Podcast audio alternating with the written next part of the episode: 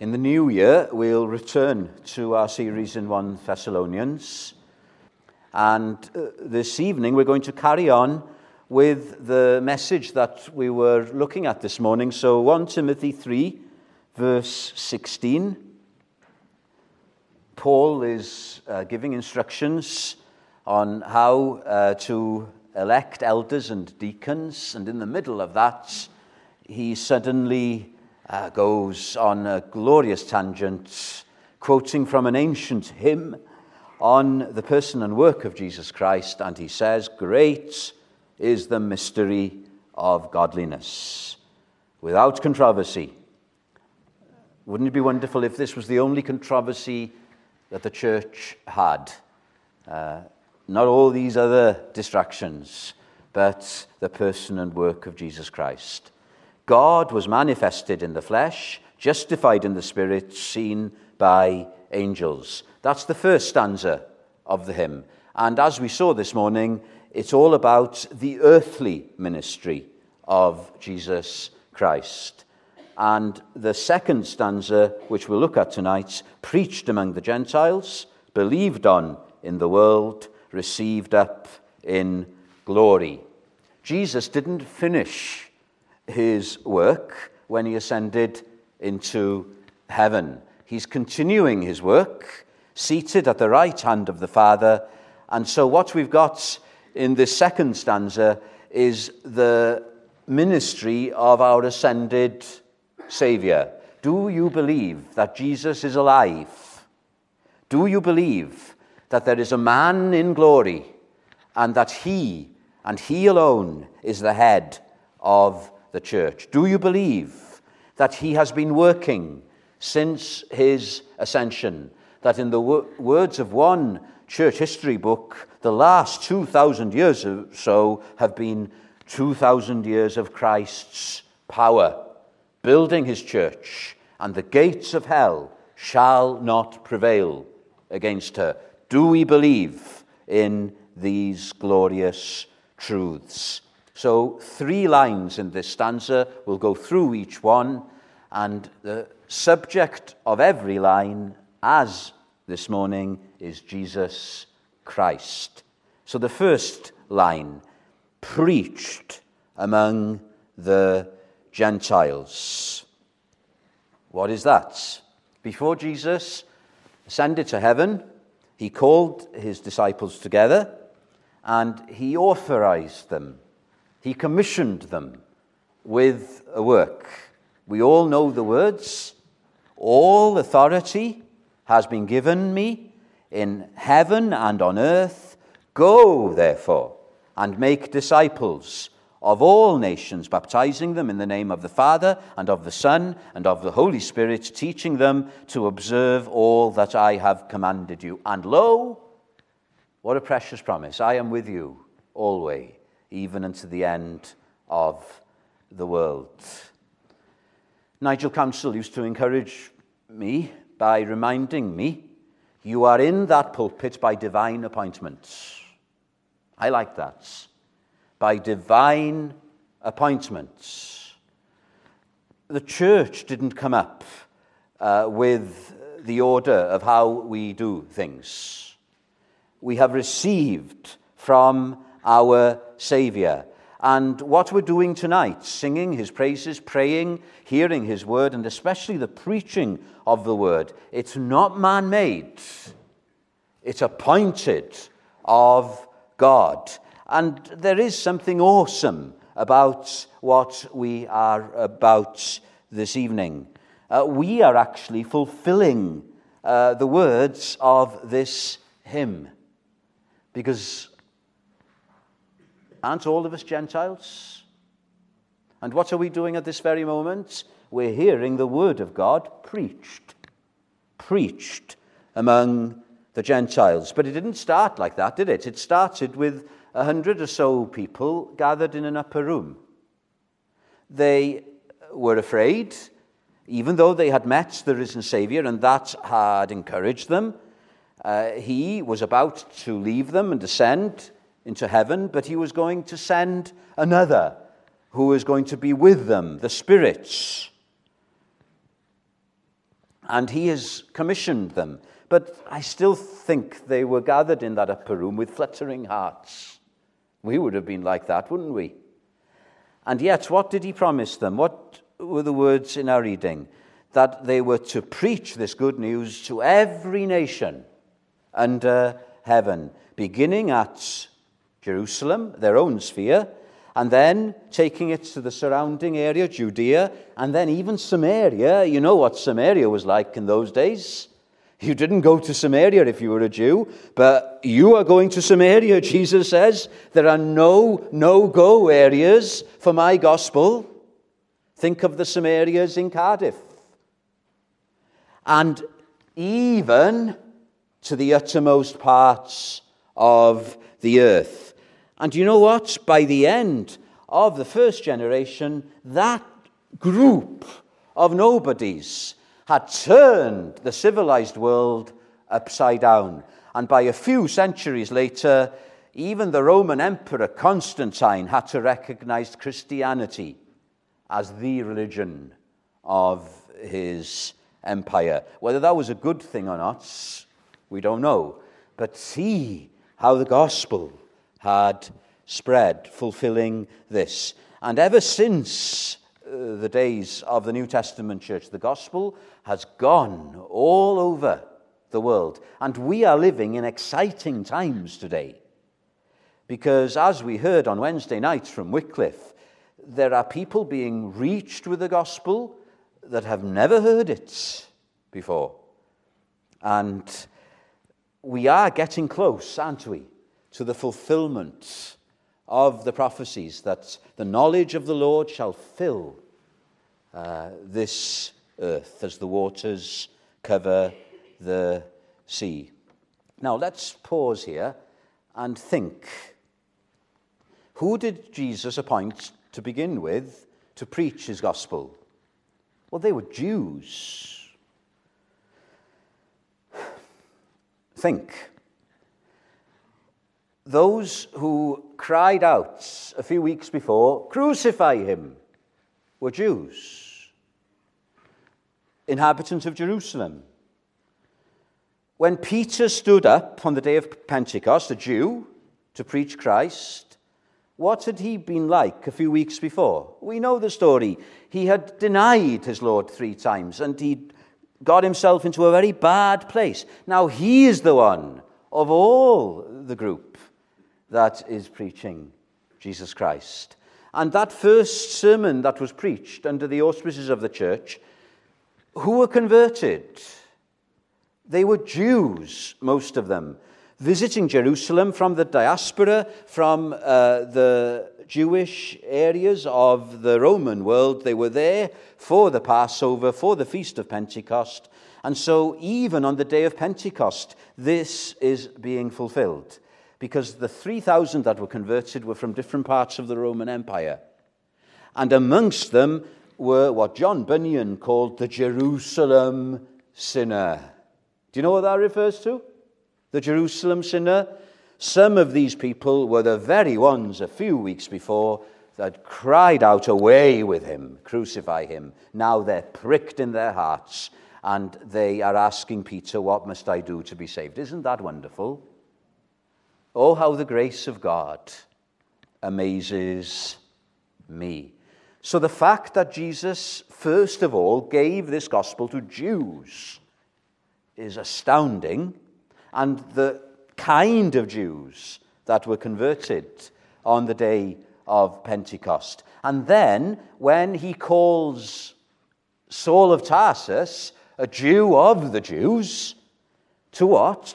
Not to preach the gospel mainly amongst his own people, but to take it to the Gentiles. Who is he choosing? He's choosing one of the worst of people because he was persecuting the church.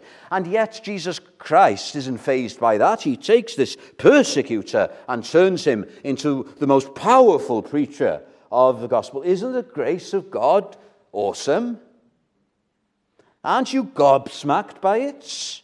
We would never have planned that, would we? And then it's these Jews and Saul of Tarsus, now Paul, who, before he was converted, considered the Gentiles, and all Jews consider the Gentiles in this light, they considered them dogs. And that wasn't a term of endearment. They were outsiders, they were unclean. No Jew would get involved with a Gentile. But now look at what they are doing. They are taking this gospel not just to their own people, but they're taking it to all the nations. And foremost amongst them is the one who not that long ago was persecuting the church and who considered Gentiles to be the worst of the worst. Is, isn't that amazing? I, I just can't get over uh, the way that Jesus Christ works. Humanly, all of this is impossible, isn't it? Uh, we've talked that mystery in the New Testament means unveiling, the removing of the veil. There's another veil, you know, talked about in the Bible. There was a veil that separated Jew from Gentile. There was in the temple the court of the Gentiles, and then there was the court that no Gentile was allowed in. There was a veil, a wall, if you like, separating Jew from Gentile. But what has happened in the gospel? Wonder of wonders. But now in Christ, Paul reminds the Ephesians of this. In Christ, you, Gentiles, that formerly were afar off, have been brought near by the blood of Christ. For he himself is our peace, who has made both groups, Jews and Gentiles, into one and broken down the barrier, the dividing wall. And we are all one in Christ. No Jew, no Gentile, no male, no female, no bond, no free. And He, Jesus, came. See, He's in glory, but He's preaching through us. And He came and preached peace to you who were far away and peace to them who were near. Isn't this what we've seen in the last 2,000 years? Walls of division, not just the one between Jew and Gentile, but other walls of separation being brought down by the gospel of Jesus Christ. Hang on, you say. I see the opposites. Hasn't religion caused all sorts of divisions in our world? Doesn't it inflame hatred and bigotry? Yes, religions do, but not Jesus Christ when the gospel is preached in power, walls do come down. Uh, even lesser walls, uh, the walls between denominations. In the 19th century, in the 1859 revival, in the 1904 revival, the different denominations worked together, you see, because something greater was bonding them the gospel. It was as if they uh, got over their little walls. It's like this. That's not very high, is it? I think I could get over that into the pulpit if I wanted to. Well, when God is at work, our walls are very small indeed. So, Christ's power for 2,000 years, building his church through the preaching of his word. This is Spurgeon. Uh, these group of nobodies, they had penetrated Scythia. Scythia was the barbarian region around the Caspian Sea. Uh, they had uh, reached Athens, the seat of philosophy. They had gone into Rome, and all they had was the cross. Their only weapon was the sword of the spirits. They didn't have organization, they didn't have resources, they didn't have contacts with the great and the good, the movers and the shakers. All they had was the word, and the word preached in the power of the spirits. Don't you want that? And the history of the last 2,000 years has seen the light of this gospel go forth into the dark world. Now, there are times, and we are living in such times in the West, when it seems as if the darkness is going to take over. But there are still lights shining. You know, these fairy lights, they, they look lovely, don't they? And there are little lights to the gospel all over Cardiff. it's a dark city, but God hasn't extinguished his gospel light. And all over Wales, it's even darker in West Wales and in the middle of Wales. There are very few faithful gospel churches, but God still has his lights. There have been dark ages before, and they have been followed by the Reformation. Who knows whether that can happen again in the West? I've not given up on the West because God hasn't given up. And then there are parts of the world where the light is blazing, even today. I wish all of you could go to India just to be amongst God's people where the Savior is taking his word forward in mighty power. I wish all of you could go to some countries in Africa or Latin America or China we, we've got a small little world and we think uh, that it's a day of small things everywhere. It's not. It's not. The gospel is being preached all over the world. There isn't a day that goes by when someone isn't speaking of Jesus Christ. isn't that wonderful? There are still corners of the world that haven't heard the gospel. And maybe that's why Jesus is delaying his second coming. But many parts of the globe now have heard the joyful sound that Jesus saves. My friends, the future is bright. It's as bright as the promises of God. I'm reminding myself here of the 19th century it wasn't just revival after a decade in the 19th century. It was. It wasn't just the golden age of preaching here in Wales and in North America and in England and in Scotland. There was a worldwide vision, the missionary vision. We sometimes separate overseas mission from the home mission, but there is no wall of separation. It's all one mission the gospel of Jesus Christ. You know, the young men that had this missionary vision in the 19th century, we didn't have many missionary organizations then, and those that were around were very small affairs. But God laid it on the hearts of William Carey at the end of the 18th century to take the gospel to India, even though he was put down by godly older men who said to him in a meeting, Young man, if God means to convert the heathen, he will send somebody. Dear me, God had already laid it on the heart of young William Carey, and he was not going to be stopped by such remarks. Hudson Taylor, a little later, he, he hardly had anything, and yet God inflamed his heart to go to China. And those men and women read about them. It's thrilling reading. Many missionary books are out of print now. Doesn't that say a lot about the state of the churches in the West?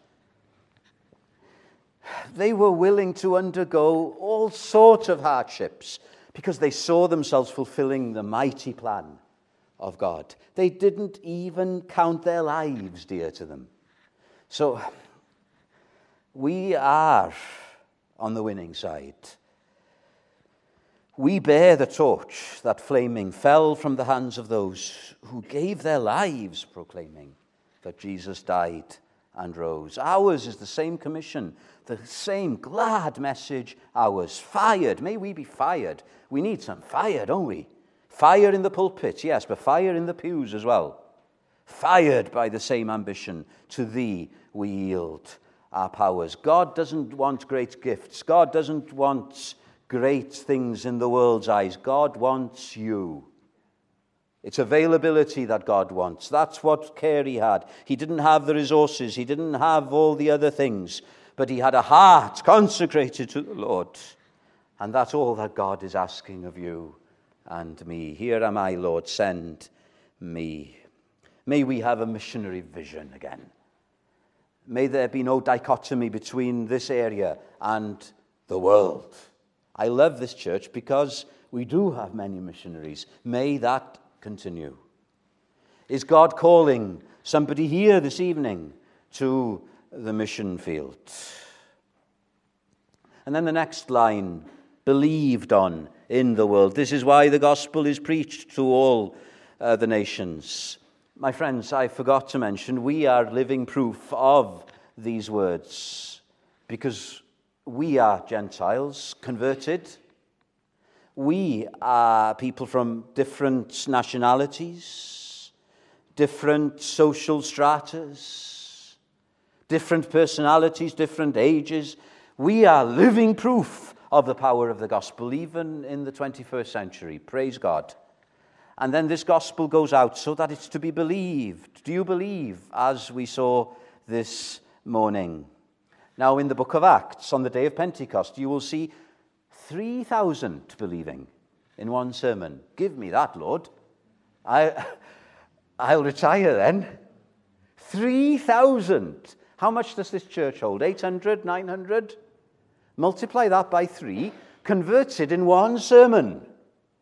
And if you read Peter's sermon, I don't know what our Bible colleges would say of it, but it's very plain. Yet, under the anointing of the Spirit, 3,000 brought in. You never know what will happen if you pray for the preaching of the word during the midweek meeting there was a preacher, wasn't there, used of God in the, uh, have I got it right, Kirk of Shotts revival in Scotland uh, many centuries ago. Uh, apparently, he didn't see much fruit the rest of his life, but one sermon or a few sermons during communion season in Kirk of Shotts brought many into the kingdom. And in the book of Acts, it's not just one wave of the power of the Spirit on the day of Pentecost. You see wave after wave coming in, don't you? There are times when it's tough. Uh, even the great Apostle Paul, one of the greatest preachers ever, had somebody fall asleep under his preaching. They didn't have health and safety in those days because the poor person uh, fell through a window. But on the whole, the book of Acts is a story of outpouring after outpouring of the Spirit. And you know what? This is why we study church history. I never liked history at school. What got me into history was being converted and studying church history. Because church history is thrilling. It's 2,000 years of Christ's power, and it's wave after wave of outpourings of the Spirit. But in between those waves, there are long periods where nothing much seems to be happening, like in the West at the moment. But that doesn't mean that God is no longer at work. He's still working. The ones and the twos being saved, and we are still going on preaching the word and witnessing to Him and having outreach events. We don't use revival as an excuse to sit back. No, we keep on preaching, we keep on praying, we keep on witnessing, we keep on seeking to live godly lives, but we're looking to the Lord, aren't we? for something more. Something more. I, I don't want to detain you for too long, but I could mention some, some of these waves uh, that have come. Uh, the tide coming in, the tide has gone out. How far must it go before it turns again? Didn't Mr. Hyam preach in the Aber conference on the turning of the tide? Lord, turn the tide. Turn the tide my one comfort is when the tide has gone out farthest, it's then it begins to turn. That's positive, isn't it? I'm just thinking of how bad Wales was in the 18th century, worse than today. There was very little literacy. That's why Griffith Jones was raised of God to start the circulating schools there was rampant immorality worse than today. Anglesey what, uh, was particularly bad. And yet, after wave and wave of the outpourings of the Holy Spirit, Anglesey by the 19th century, somebody said to me, if you put a roof over Anglesey, you had a chapel. So much it had been transformed. Oh, my friends, this is exciting, exciting. I know there was much uh, carnal fire, but the 0405 revival had much of the fire of the Spirit as well. There were periods when the law courts didn't have any more cases to try. Wouldn't that be good again? But we are not living in such times. But, my friends, are you looking to God to pour out His Spirit in such a way again? Don't give up crying. Some of you have been praying for decades. Carry on praying. It may not be in your lifetime, not even in my lifetime, but God hears and answers prayer. But in the days of small things, let's still look to God. Our danger, if we're not careful, like Abraham and Sarah, is to panic. Uh, where is this child of God, this promise uh, seed? God needs a little help. So you know what happened. Abraham slept uh, with Hagar and Ishmael was produced. We can produce Ishmaels, but only God can give Isaacs. Let's do our utmost to take the gospel out. I think we need to have a greater burden for reaching people with the gospel. It's not just uh, the ministry of the word. We're all to be witnesses to Jesus Christ, and we're to use every legitimate means. John Pugh had that burden, you know. And it's so encouraging to see uh, more recent ventures started by us. But we're not depending on those things, are we? Only God can save. We want Isaacs, and we're looking to God. And your children who are not saved, bring them to the Lord. But pray that He would save them in His own time. Look at what it says here believed on in the world. It's in the past tense. But he's still being believed on, isn't he? Do you know what? No day goes by when somebody doesn't believe. How many people have believed in Christ over the world since I've started the sermon this evening? I don't know. But I know Jesus is building his church.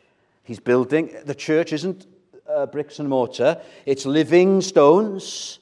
And it's not one local church, it's many churches. And Jesus Christ, for 2,000 years, has been a builder, and he's building. He's doing a perfect job. And do you know what? One day, the last living stone will be put in. We don't know if that's going to happen tomorrow or if it's going to happen in a hundred years. But once the last living stone has come in, finito, he'll be coming back for his church. Mission accomplished. My friends, isn't it thrilling to be part of this mission?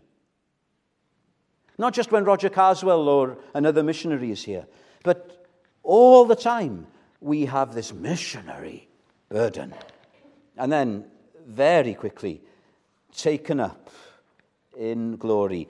Now, if this refers to his ascension, it doesn't make sense, does it? Because if the gospel is being preached all over the world and people are coming to faith, the ascension happened before then. So it can't refer to the ascension. The key is the word glory, doxa. What's glory? Glory is radiance. There's the weight of glory. Isaiah had a vision of the glory of God in the temple, and it overwhelmed him. When God pours his spirit, there is something of heaven upon earth. It's just a foretaste. And what we've got here is Jesus Christ in glory. Coming back, coming back. Uh, one of the early uh, Christians did a creed based on this hymn, Epiphanius, and he did a second creed based on it, and it goes like this, and I think he is on to something. The Word became flesh, the same suffered in the flesh, and rose again, went up to heaven in the same body, and sat down gloriously at the right hand of the Father, and is coming in the same body, that glorious body, in glory, the cloud, refers to that glory of God, to judge the quick and the dead. So I think it's right to take this taken up in glory. Jesus has ascended, he's in the glory, our man in glory. But once the last living stone has been put in his living temple, he's going to return in glory. And that will bring about the end of this present age. And he will vindicate his church and he will complete the work of his redemption because this world will be done away with, and he'll build a new heaven and a new earth wherein dwelleth righteousness. And we will no longer be dragged down by these bodies which are going the way of the world, but we will have new resurrection bodies. And you know what? That will be glory for me, and it'll be glory for you. And it's something that keeps us going. And you know you are looking forward to it, aren't you? We've lost so many dear, dear members these last two, three years. We haven't lost them. They've gone to glory. They've gone to be with the Lord, which is far better. And Paul says, This is the mystery of godliness, because I know of nothing better to inspire us to live godly lives in this present world than to live in anticipation of the return of Jesus Christ. We're living as part of the mighty plan of taking his gospel to all the nations. We're all part of that. We're all cogs. Some of you are smaller cogs than others, but it doesn't matter. We're all cogs in this wheel of salvation. Do you see yourself? Do you see our church in that way? May God deliver us from religiosity. May God not allow Heath to become a religious organization. We are the living body of Christ. We've got the living gospel to preach, and we want to do it in the power of the living God. Hudson Taylor said, God's work done in God's way will never lack. Never lack. Uh, can I just end? I think we've got time by mentioning this illustration. It's a lengthy quote, but it's worth reading. On a dangerous sea coast where shipwrecks often occurred, there was once a crude little lifeboat station. The building was just a hut, and there was only one boat, but the few devoted members kept a constant watch over the sea and, with no thought for themselves, went out day and night, tirelessly looking out for lost people some of those who had been saved and various others in the surrounding area wanted to become associated with the station and give of their time, money, and efforts for the support of its work. New boats were brought and new crews were trained. With commitment and energy, the little lifeboat station grew. Some members of the lifeboat station were unhappy that the building was so crude and poorly equipped. They felt that a more comfortable place should be provided as the first refuge of those saved from the sea. So they replaced the emergency hammocks with beds and put better furniture in the enlarged building. Now the lifeboat station became a popular gathering place for its members, and they decorated and furnished it beautifully and started using it as a sort of club. Fewer members were now interested in going out on life saving missions, so they hired lifeboat crews to do this work. Life saving pictures and mementos decorated the club's walls where official meetings were held. About this time, a large ship was wrecked off the coast, and the hired crews brought in boatloads of cold, wet, and half drowned people. They were dirty and sick, with different personalities and temperaments, and others from different cultures. The beautiful new club was in chaos so the committee immediately had a shower house built outside the club where shipwreck victims could be cleaned up before coming inside. At the next club's meeting, the membership was divided. Most of the members wanted to stop the club's life saving activities since they were unpleasant and a hindrance to the normal social life of the club. But some members insisted that life saving was their primary purpose and pointed out that they were still called a lifeboat station. However, they were finally outvoted and told that if they wanted to save the lives of all types of people who might be shipwrecked, they could begin their own lifeboat station somewhere else, further down the coast. So they did. And as the years went by, similar changes took place in the new station as well. It also evolved into a club, and consequently, another lifeboat station was founded elsewhere. History continued to repeat itself, and on that sea coast today, you will find a number of exclusive clubs along the coastline. Shipwrecks are still frequent in those waters, but most of the people are never reached and are never saved. Hudson Taylor, some wish, no, C.T. Studd, sorry, some wish to live within the sound of church or chapel bell. I want to run a rescue shop within a yard of hell. Amen. Let us close by singing together. We have heard the joyful sound Jesus saves. 450.